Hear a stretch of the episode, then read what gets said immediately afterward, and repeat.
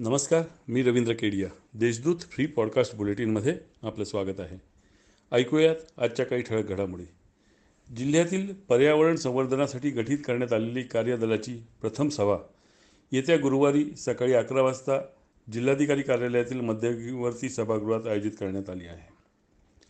मागील वर्षीपासून सुरू झालेली पी एम स्वनिधी योजनेत नाशिक महापालिकेला सतरा हजार आठशे चाळीसचे उद्दिष्ट देण्यात आले होते. या अनुषंगाने चोवीस हजार चारशे एकोणतीस पथविक्रेत्यांनी योजनेसाठी बँकेकडे अर्ज ऑनलाईन अर्ज केले होते. बँकांनी बारा हजार सहाशे बहात्तर पथविक्रेत्यांना बारा कोटी पासष्ट लाख रुपयांचे कर्ज दिलेले आहे. त्यापैकी नऊ हजार सहाशे सत्त्याण्णव पथविक्रेत्यांना नऊ कोटी चौसष्ट लाख रुपयाचे कर्ज वितरतही वितरितही करण्यात आले. नाशिक महानगर परिवहन मंडळाने शहर बेस्ट सेवा सुरू करण्याबाबत महाराष्ट्र शासनास प्रस्ताव सादर केला होता. शासनाने खाजगीकरणातून ऑपरेटर्सची नेमणूक करून ग्रॉ ग्रॉस कॉस्ट कटिंग तत्वावर बससेवा सुरू करण्यास मान्यता दिली आहे. Singapore and Asian schools maths competition या स्पर्धेत नाशिकच्या विद्यार्थ्यांनी एक सुवर्ण व चार कांस्य पदकाची कमाई करत नाशिकचे नाव जागतिक पातळीवर चमकविले आहे. एस टी कर्मचाऱ्यांना मे महिन्याचे वेतन प्रशासन देऊ शकले नाही. त्यामुळे शासनाने एस टी कर्मचाऱ्यांच्या वेतनासाठी पुढील सहा महिन्याची निधी उपलब्ध करून द्यावा अशी मागणी करण्यात आली आहे. सी ए अभ्यासक्रमाच्या फाउंडेशन परीक्षेच्या जून महिन्यात आयोजन करण्यात आले आहे. करोना पार्श्वभूमीवर पुढे ढकलण्यात आलेल्या या परीक्षा सुधारित वेळेपत्रकानुसार घेण्यात येणार असल्याचे जाहीर करण्यात आले. करोना काळात कारखान्यात कामगारांना देशसेवाच केली आहे. कामगार वर्गाची मात्र सुरक्षा कवच नसल्याने त्यांची सुरक्षा रामभरोसे आहे. त्यांना सुरक्षा कवच देण्याची मागणी सिटूने केली आहे.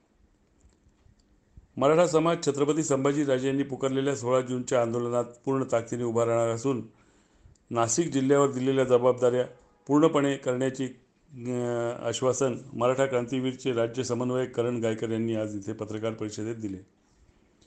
नाशिक आयुक्तालय क्षेत्रातील व्यक्तींवर राजकीय किंवा सामाजिक स्वरूपाचे किरकोळ गुन्हे असतील तर त्यांची गुन्हेगारी पार्श्वभूमी तपासून गुन्हे मागे घ्यावेत व त्यांना दिलासा द्यावा अशी मागणी शिवसेनेच्या शिष्टमंडळाने पोलीस आयुक्तांना केली.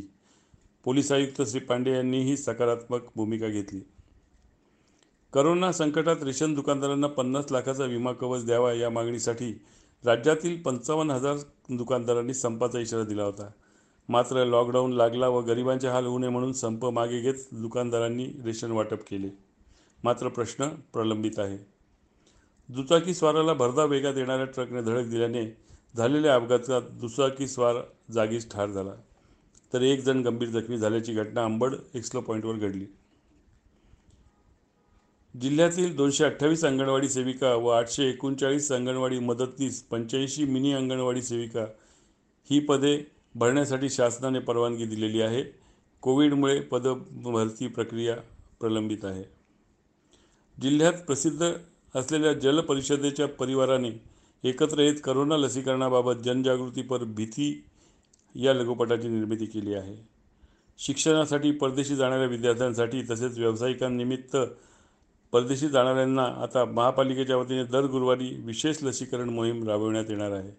या होत्या काही ठळक घडामोडी. सविस्तर बातम्यांसाठी देशदूत डॉट कॉम संकेतस्थळाला भेट द्या. नमस्कार.